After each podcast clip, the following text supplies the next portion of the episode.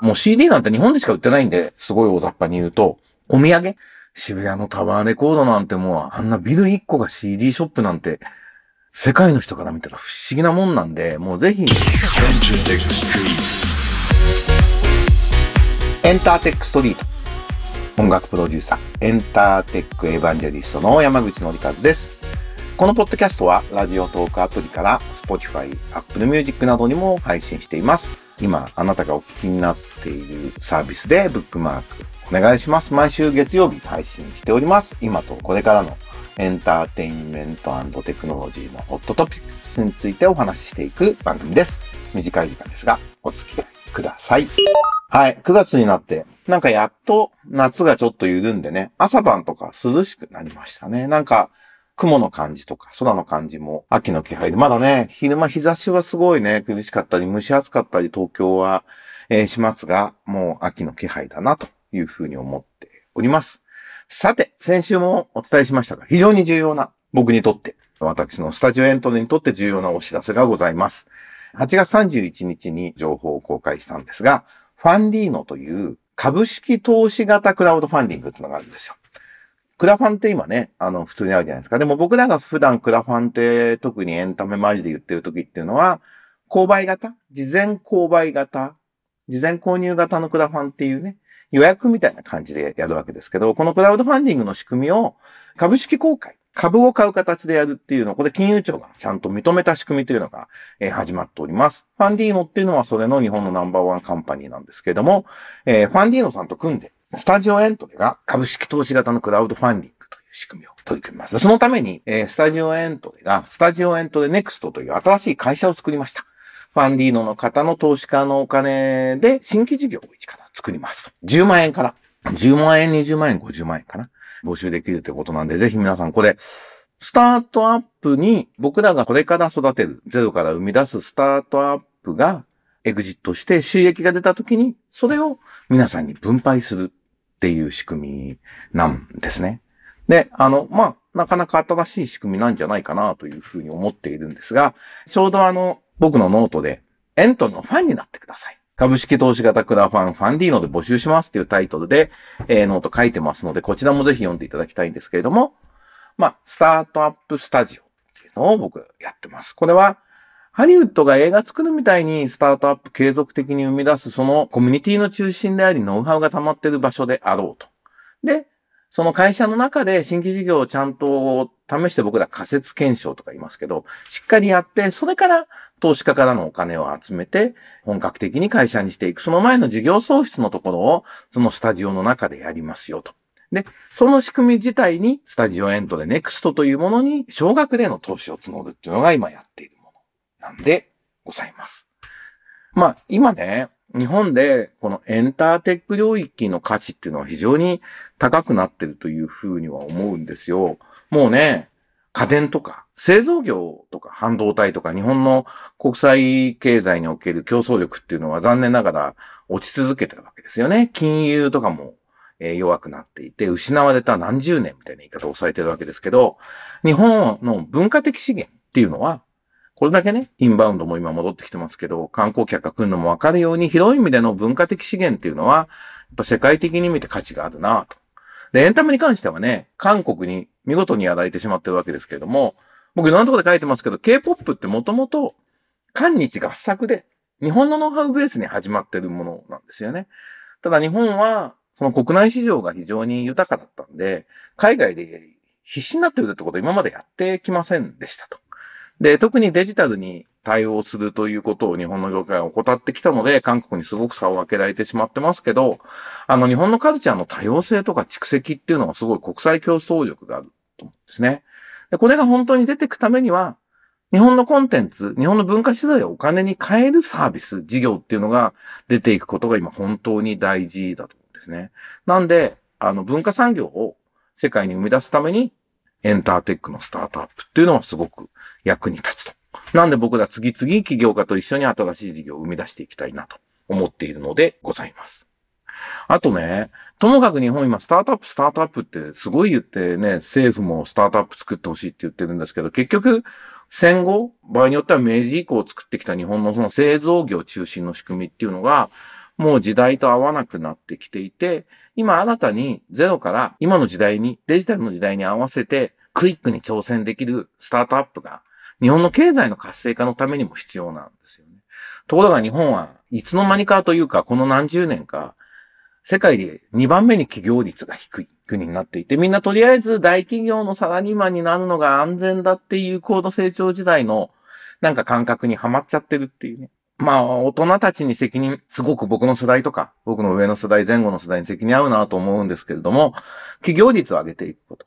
で、ロールモデルがしっかりあって、みんな何度でもスタートアップ作っていくのに挑戦していくっていうことをそれをやる。で、そのための箱として、あの、スタジオエントレっていうのを3年間やってきて、ノウハウが溜まりましたので、それを今回、スタジオエントレネクストという形で、えー、クラファンで対応できる、投資していただける会社を作りました。なので、そのまあ、IR 活動って言いますけど、もう定期的に、こんな、あの、スタートアップ作りましたとか、こういう分野研究してますとか、こういうイベントやりますみたいなことを、まさに株主の皆さん、すごく丁寧に情報共有していくこと自体が、まさに日本のスタートアップカルチャーを育てていくことになると思うんですよね。だから、一緒にまさにスタジオエントルのファンになってくださいって感じなんですけど、一緒に起業家を応援するようなコミュニティを作っていきたいなというふうに思いますし、なかなかね、スタートアップに投資するっていうのを一般の方やりづらいじゃないですか。で、たまたまね、知り合いの起業するときにエンジェルみたいな方で出すって言っても、それはなかなかちょっとどうしても超反爆地みたいなね、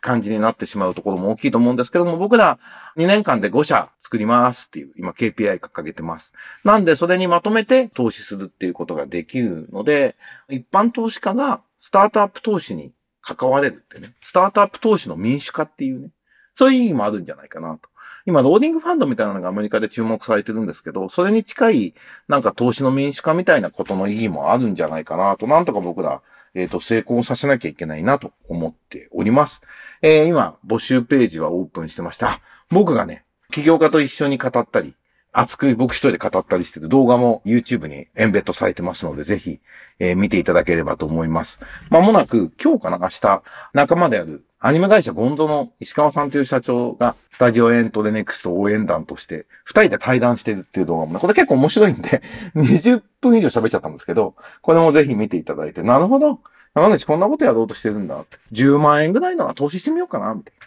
感じで、9月7日から2週間、投資期間を受け付けております。ファンディーノで登録してもらって、ファンディーノっていうのはちゃんと金融庁の許可を得たきちっとした会社、免許を持った会社ですので、えー、安心して投資していただけるとありがたいなと